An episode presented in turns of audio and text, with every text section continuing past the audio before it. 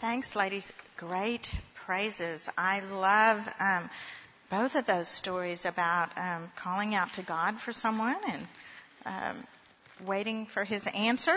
We're going to talk a little bit about that this morning with Psalm 22. Welcome to Women in the Word. I'm Shelley Davis. I'm glad to be back with you, but I kind of miss River City. It's a little bit, uh, it's a little bit lonesome up here. Uh, who would have ever thought that we could have made some great comparisons between Music Man and the Psalms, but we did it, didn't we? Those great communal laments, and then Deb had her great um, uh, comparison of the confession at the end of the Music Man. So, uh, even though River City's not here, I just want you to know your teachers can compare the Word of God to anything if they need to. Um,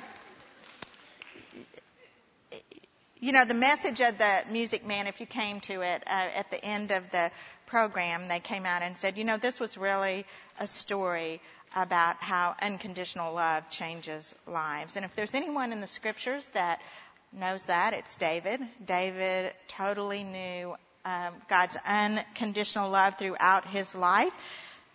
David, who wrote Psalm 18 and Psalm 51 that we've looked at in the last couple of weeks, he also wrote today's Psalm, Psalm 22.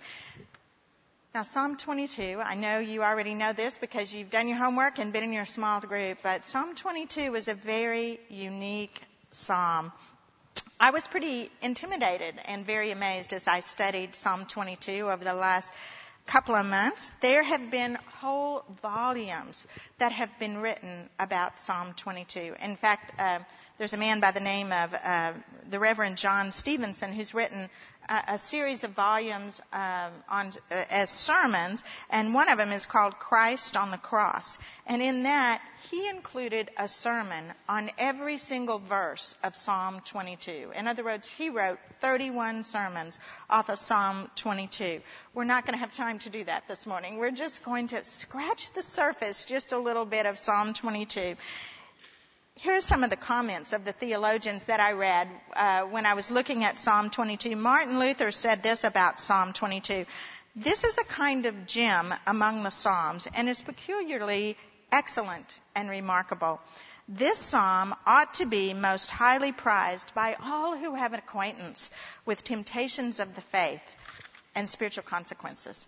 And Charles Spurgeon, who's one of my favorite writers on the Psalms, this is what Spurgeon said. We should read reverently, putting off our shoes from off our feet, as Moses did at the burning bush. For if there be holy ground, anywhere in the scriptures. It is in this psalm. So we're going to pull off our shoes this morning figuratively, not literally, and we are going to walk on the holy ground that is Psalm 22 together. So turn there with me in your Bibles. You should have outlines in verses so that you can follow along with me in the scriptures. But before we start actually reading Psalm 22, I need to give you some background on Psalm 22. When we looked at the other Psalms, when we looked at Psalm 18 and Psalm 51 of David, we went back to the scriptures and we looked at the historical content. We looked in 1st and 2nd Samuel about what we thought was actually going on in David's life when he wrote those particular Psalms. Now I did find one small reference, one small commentator that suggested that Psalm 22 might also have been written during that same period that David wrote Psalm 18 when he was being pursued by Saul for those 10 or 12 years. But the majority of the opinion, almost everyone else that I read, believes that there is no known incident in David's life which fits the details of this psalm. And the reason most of them believe that is not because David didn't have hard times and wouldn't have had times of despair or desperation in his life, but that their reasoning is, as we're going to see in a few moments, is that Psalm 22 is really more of a description of an execution than anything else, than any other time of a prolonged suffering. And in addition, the description of that execution that David gives us very precisely here parallels Jesus' execution more than anything that we might possibly find um, known to exist in David's life. Now, the gospel writers, as you know if you did your homework, uh, connected the dots between the words of this psalm and the events of the crucifixion, and they recorded many exact parallels between what David wrote and what the gospel writers observed and wrote about at the crucifixion. Um, so rather than connecting this psalm to any historical content in the life of David, Psalm 22 has been understood to be typological, that's a big word, we're going to talk about it, typological of the death of Jesus Christ. And what typological means is it means that while David was giving us many poetic descriptions of his own intense suffering in Psalm 22, those poetic descriptions, as David wrote them, become literally true of Jesus' experience on the cross. In Jesus' case, they weren't poetic examples. They were historical truth and fact. The typology in Psalm 22 is a unique type of prophecy. Most prophecy, when you read it, you think, aha, I'm going to look for that in the future. Uh, I'm going to look for that invasion by the uh, Babylonians or whatever. You read it and it predicts the future. Typology is a unique type of prophecy that does not show itself until the events have actually occurred. And then you can look back at what was written and see that it did actually accurately pro- portray down to the last detail what happened in the future. Now, another curious feature of Psalm 22 is that in spite of the implication that there's an execution taking place here, there's not one mention of an offense or a reason why David might have been executed in this psalm. And there's not any cursing or condemnation of the enemy as there are in the other Psalms of David. David frequently in his Psalms, when he's being chased or persecuted or pursues, he calls out for God to seek vengeance on his enemies as they are pursuing him or persecuting him.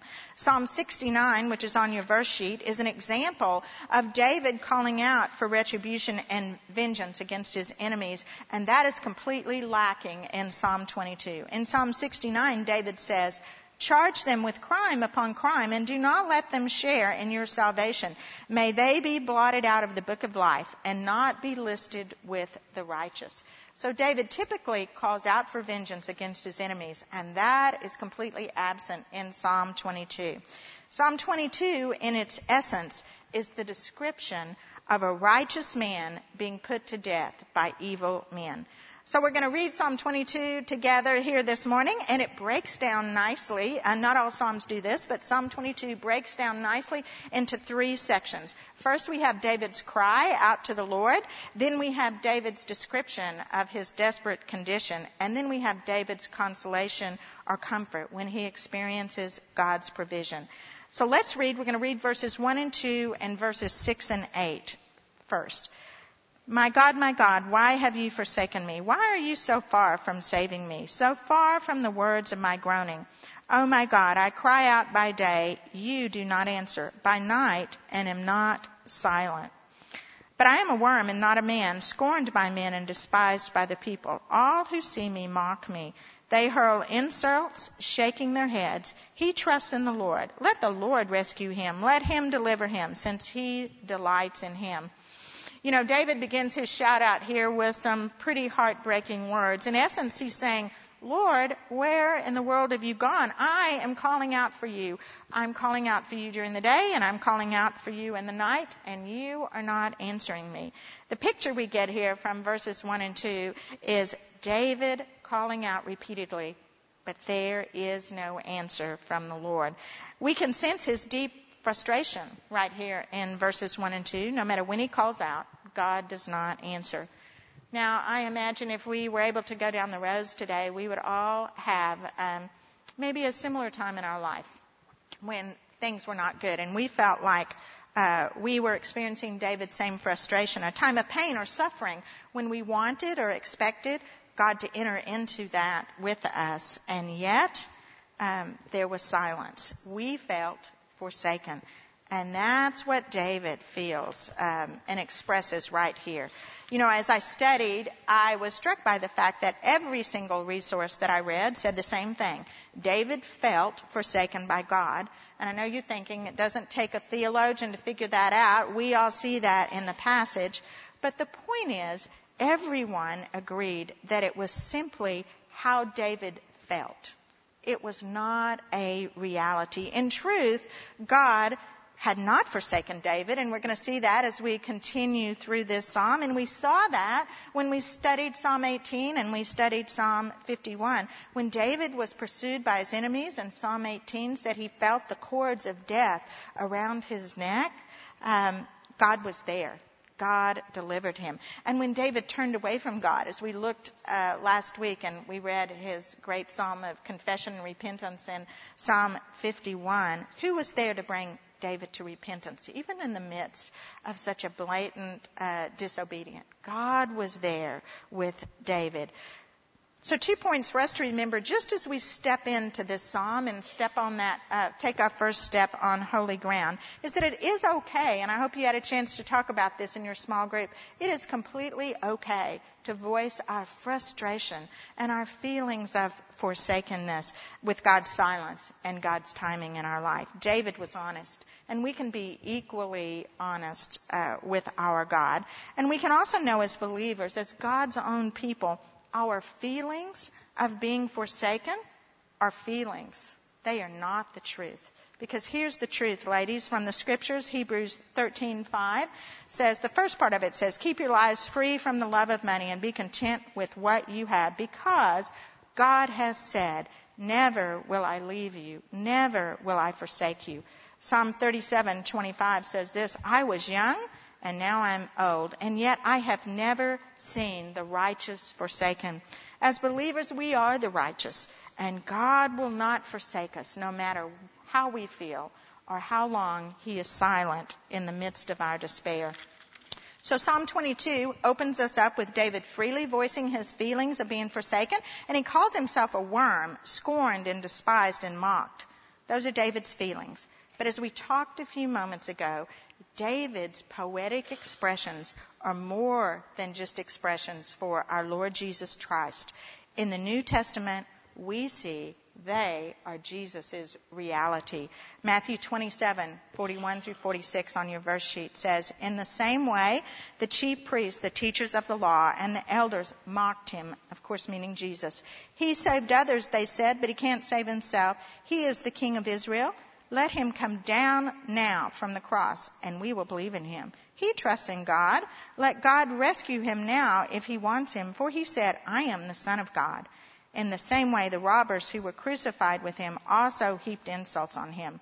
From the sixth hour until the ninth hour, darkness came over all the land. About the ninth hour, Jesus cried out in a loud voice, Eloi, Eloi, lama sabachthani, which means, My God, my God, why have you forsaken me? As Jesus hangs on the cross, he lives out David's words that were written a thousand years earlier. He was scorned and despised and mocked in reality.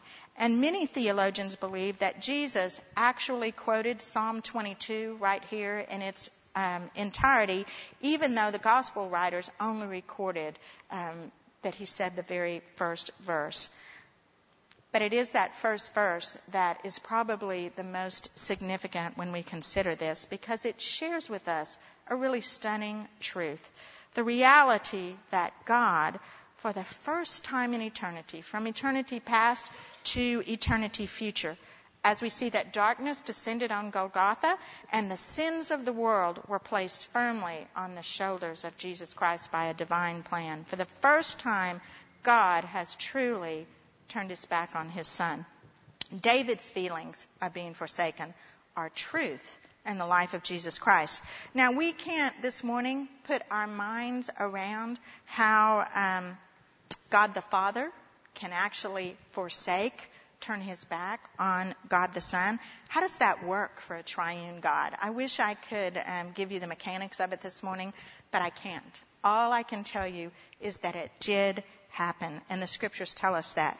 We know that for these hours of darkness and suffering, a perfectly righteous, perfectly holy God did not, did turn his back on our sin substitute because a holy God must separate himself from sin.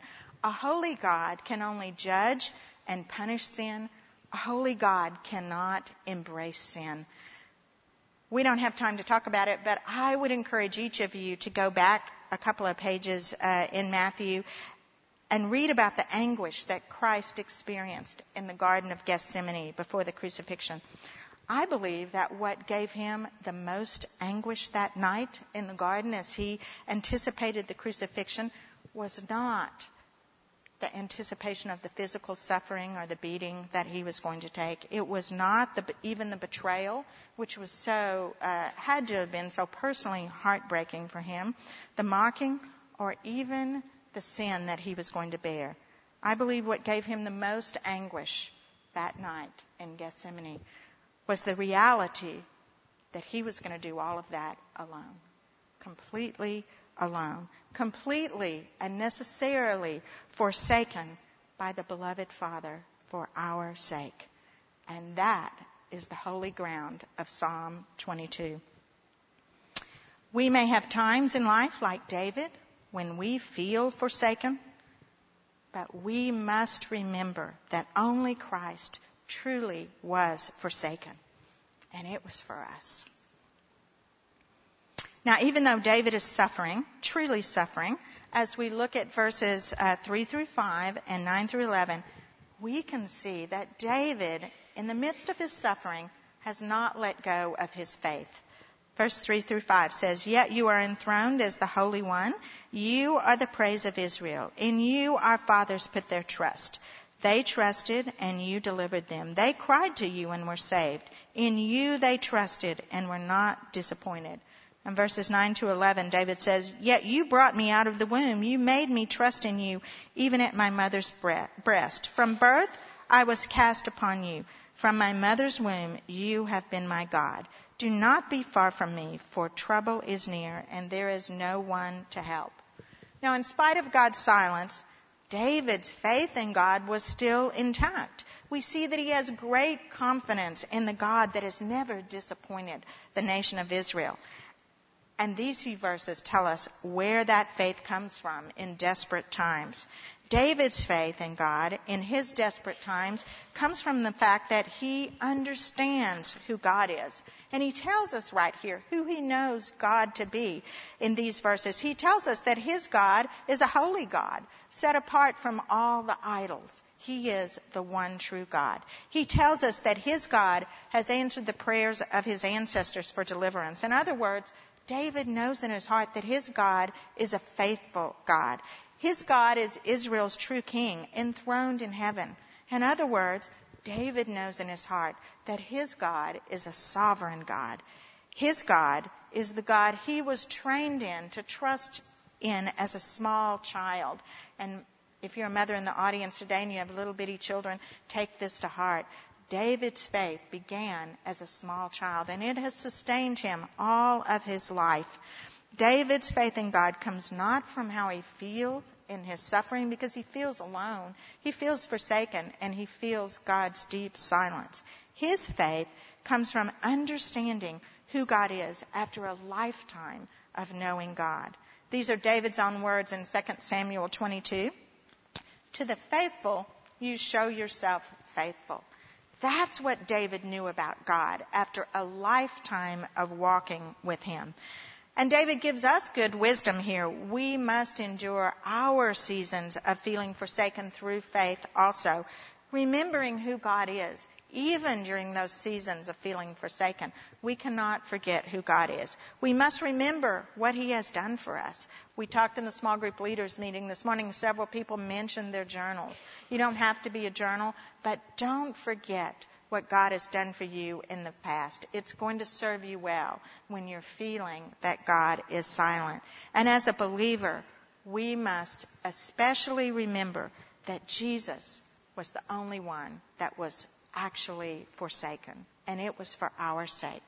Romans 8:32 on your verse sheet says, "He who did not spare his own son, but gave him up for all of us, how will he not also along with him graciously give us all things?" We must remember in those seasons of feeling like God is far away, who God is. Okay, let's read verses 12 through 18 together. Many bulls surround me, strong bulls at Bashan encircle me. Roaring lions tearing their prey, open their wives' mouths wide against me. I am poured out like water, and all my bones are out of joint. My heart has turned to wax. It has melted away within me. My strength is dried up like a potsherd. My tongue sticks to the roof of my mouth. You lay me in the dust of death. Dogs have surrounded me. A band of evil men has encircled me. They have pierced my hands and my feet. I can count all my bones. People stare and gloat over me. They divide my garments among them and cast lots for my clothing. There's no doubt from these six verses that David considers his um, condition desperate. It's not just a bad day. Um, in David's world. He's at the mercy of his enemies, and he describes them here as wild beasts. And he uses graphic word pictures to uh, capture his distress as he's attacked. He says he's just like water poured out on the ground. You can't gather water up once it's poured out from the ground.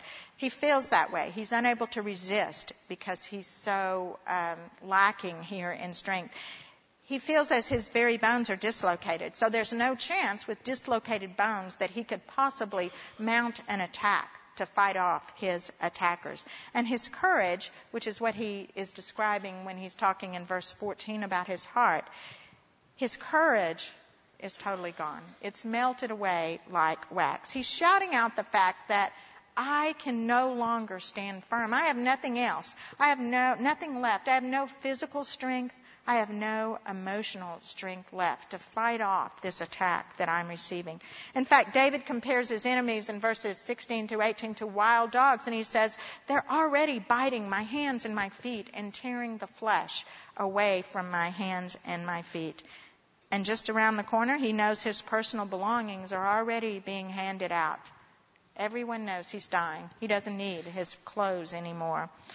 But what's so compelling when you really take a look at this passage, is not so much David's description of his own terrible state, but the fact that what it really is, ladies, is a graphic description of death by crucifixion. Crucifixion does cause the bones of the hands and the arms and the shoulders and the pelvis to dislocate because of the weight of the body as it hangs suspended from the cross. There is profuse perspiration in crucifixion because of the intense pain that um, the inflicted one is going through there's a reference, uh, and that's the reference in verse 14 to being poured out by water, is this reference to this intense perspiration.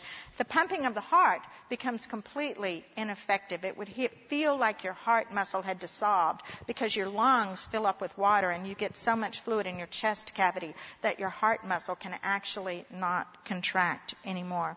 And the thirst, the thirst that all these things would have caused would have been overwhelming. The crucifixion of Jesus literally fulfills all of David's um, poetic, expressive words here. And when you consider that the crucifixion was not something that David would have been overly familiar with, because crucifixion was a Roman form of execution, not a Jewish form of execution. It definitely places Psalm 22 once again on the holy ground that Spurgeon was speaking of. These verses make a compelling case that Psalm 22 is a supernatural signpost pointing straight to the cross. But while we see David's desperation here in these six verses, in the next two verses, we see where David goes and what he does when he is desperate. Verses 19 through 21.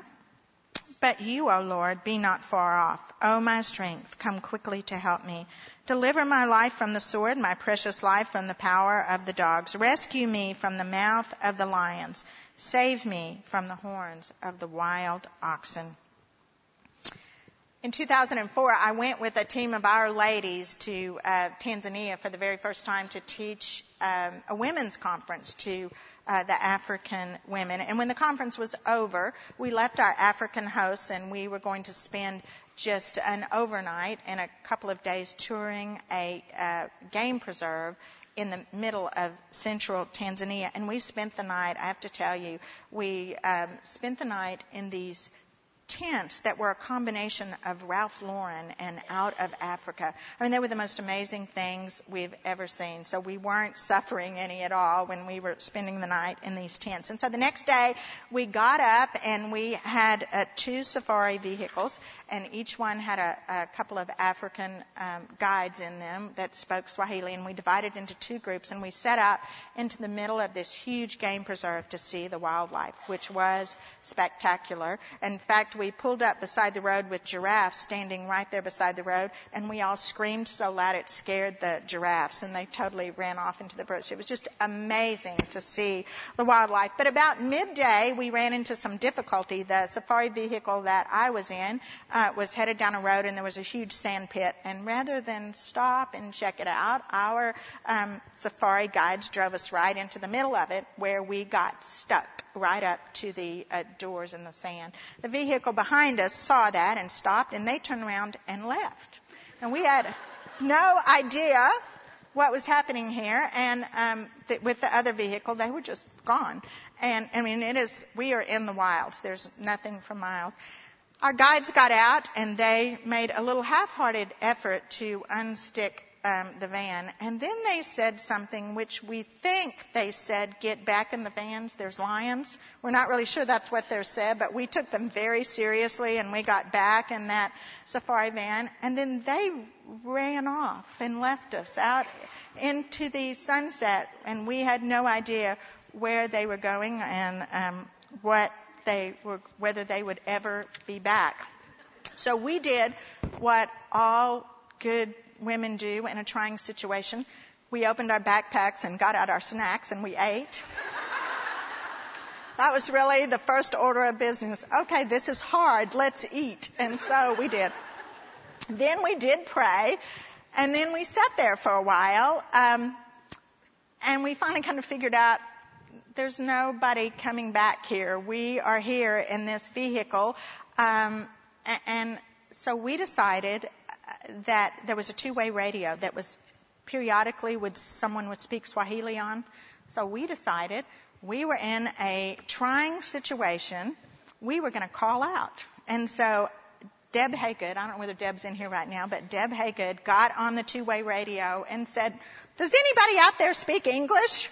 We are in trouble. Help. Does anybody out there speak English? And guess what? Our other team answered us back. They heard us. They were out there. Now my point here this morning is in a trying time, we had a lot of choices. We could just eat. We could cry. We could sit. We could talk about how difficult this might be and how many days we'd last out there with the lions if nobody ever came back. Um, or we could call out. And because we did call out on that two-way radio, someone answered us back and they assured us that they were going to um, not leave us there. Now, Linda Henry was in that van. I'm not sure I trusted Linda to come back and get us, but she did come back uh, and get us. So uh, we called out, and someone answered us. You know, we see that very same thing here with David. David could not help himself, but he knew the one that could. And so instead of sitting and stewing any longer. He has been honest with God. He has called out, uh, he has told God everything he was feeling. But now he calls out to God in these two verses. And what we see here is that God answers him there's a marked change in the attitude in the middle of verse 21. In our NIV Bibles, it wasn't quite as obvious as it is as when you go back and study it just a little bit. in the Hebrew, the word in verse 21 that we have in our NIV translated save actually literally means in Hebrew, you have heard me. So the sense of this verse is actually more like the end of verse 21 is more like, You have heard my petition, and you will answer me by delivering me from death at the hands of my enemies. We don't know what God says to David right here in the middle of this psalm at the end of verse 21, but we know that he calls out to God and God answers him. All the sources I studied express the opinion that David, actually right here, received some sort of an oracle of salvation from the Lord himself or a direct revelation in some form or fashion from the Lord, assuring him of salvation of deliverance. Now, this psalm, as I told you earlier, has so much in it, so uh, much theology, so many great truths that we can't possibly talk about it. But when I studied this psalm, I thought this was a pretty simple lesson for us to take from Psalm 22. For believers, desperate times don't necessarily call for desperate measures, but what they do call for is for a complete dependence on God.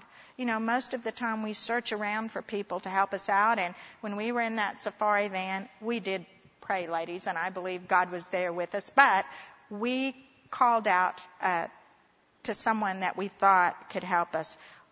Desperate times should send us all to our knees, not in defeat. In fact, we may in desperate times already be on our knees. But when we are on our knees, what we need to be doing is calling out to God for His direct deliverance. Um, we survive our seasons of desperation really in just way, in just one way, not by simply sitting and stewing and suffering, not even by telling our friends about it, not even by being angry and shaking our fist at God, but really we survive our seasons of desperation by depending on God because He is the only one that is truly dependable and calling out to God for deliverance. Jeremiah 33 3 says just that. Call to me and I will answer you. And then Psalm 145, 18 and 19 affirms this also. It says, The Lord is near to all who call on him, to all who call on him in truth. He fulfills the desires of those who fear him. He hears their cry and he saves them. David cried out to the Lord, and the Lord heard him and delivered him. Now we've seen David's cry and we've seen his condition. Let's look as we finish up here at David's consolation or comfort towards the end of this psalm. Verse 22 through 26. I will declare your name to my brothers in the congregation. I will praise you. You who fear the Lord, praise him. All you descendants of Jacob, honor him. Revere him, all you descendants of Israel. For he has not despised or disdained the suffering of the afflicted one. He has not hidden his face from him, but he has listened to his cry for help. From you comes the theme of my praise in the great assembly. Before those who fear you will I fulfill my vows. The poor will eat and be satisfied. Those who seek the Lord will praise him. May your hearts live forever. Now, it was pretty common in David's day to make a vow to the Lord as you petitioned him or called out to him. In Israel, vows were promises to give God something if God would answer you. Now, occasionally that was a material blessing, a tithe of some sort, but most often the vow was made to praise God when he answered. And apparently, David, in his suffering, in his desperate time, has made that kind of a vow, a vow before God to praise him for his deliverance. And he makes good on that vow here at the end of Psalm 22. He praises God publicly before the worshiping congregation in the temple. He testifies to the salvation that God has brought to him. And then he calls on the entire congregation to praise God also for the testimony that David has about his deliverance. Now, David is not the only one who has experienced God's deliverance from the power of death, and he is not the only one who praises God for that deliverance. The writer of Hebrews tells us that Jesus called out to God to be delivered from death and was heard. Hebrews 5 7. During the days of Jesus' life on earth, he offered up prayers and petitions with loud cries and tears to the one who could save him from death. And he was heard because of his reverent submission. And the writer of Hebrews also tells us that a triumphant Messiah, delivered from death, also praised God publicly and in the presence of the entire congregation. And this is interesting because in Hebrews chapter 2, the writer of Hebrews attributes that praise to the words of Psalm 22. This is what he um, says that how the Savior praised God for delivering him. Uh, Hebrews 2:12 he, Jesus, says, I will declare your name to my brothers. In the presence of the congregation, I will sing your praises. It is a direct quote from Psalm 22. So the writer of Hebrews tells us that Jesus praised God with these exact words. Um, it is true, just as God delivered David from death, he also saved his own son from death. David was saved when God prolonged his life, as we see here in Psalm 22. And Jesus was saved from death when God resurrected him from the grave that Sunday morning. Death could not hold Jesus. God answered his prayer to be saved from that. And both apparently praise God for their deliverance with these words in Psalm 22, which places us a few steps further Um, onto our holy ground. So let's finish our psalm, verses 27 through 31. All the ends of the earth will remember and turn to the Lord, and all the families of the nations will bow down before him. For dominion belongs to the Lord, and he rules over the nations. All the rich of the earth will feast and worship, and all who go down to the dust will kneel before him. Those who cannot keep themselves alive. Posterity will serve him. Future generations will be told about the Lord. They will proclaim his righteousness to a people yet unborn, for he has done it. These are amazing verses here because David anticipates that the whole world, even the rich, he says here, even the dying, those are going down to the dust, all the families of the nations, not just the nation of Israel, but what he's talking about here today is you and I. He's talking about the Gentiles. All the nations of the world will bow down and worship the one true God because he is the sovereign king. Now, David was making these claims in Psalm 22 based on his own testimony of deliverance. He was rejoicing in God's provision uh, in prolonging his own life, rejoicing in his testimony of God's delivering him from death. And he voices his belief here that that testimony would later influence generations of people to trust in the Lord. But this morning, because we know this is a typology, we know that David's poetic expression here is a historical reality, not through David, but through our Lord Jesus Christ. We can look at these final verses in Psalm 22 from our vantage point and know that when all the nations of the world bow down and worship the sovereign king, it's not going to be because God delivered David as great and wonderful as that was, but because God delivered Jesus from death. And it is the testimony of the resurrection of our Lord Jesus Christ that is going to one day lead the whole world to bow down before the sovereign king. And David's final verse, um, which reads, For he has done it, is mirrored because Christ knows um, what it is that has happened on the cross. A thousand years later, he says this in John 19:30. When he received the drink, Jesus said, it is finished. And with that, he bowed his head and gave up his spirit. Our final lesson from Psalm 22, and probably our greatest lesson, is that there is one thing that we can all count on in life, even if we suffer.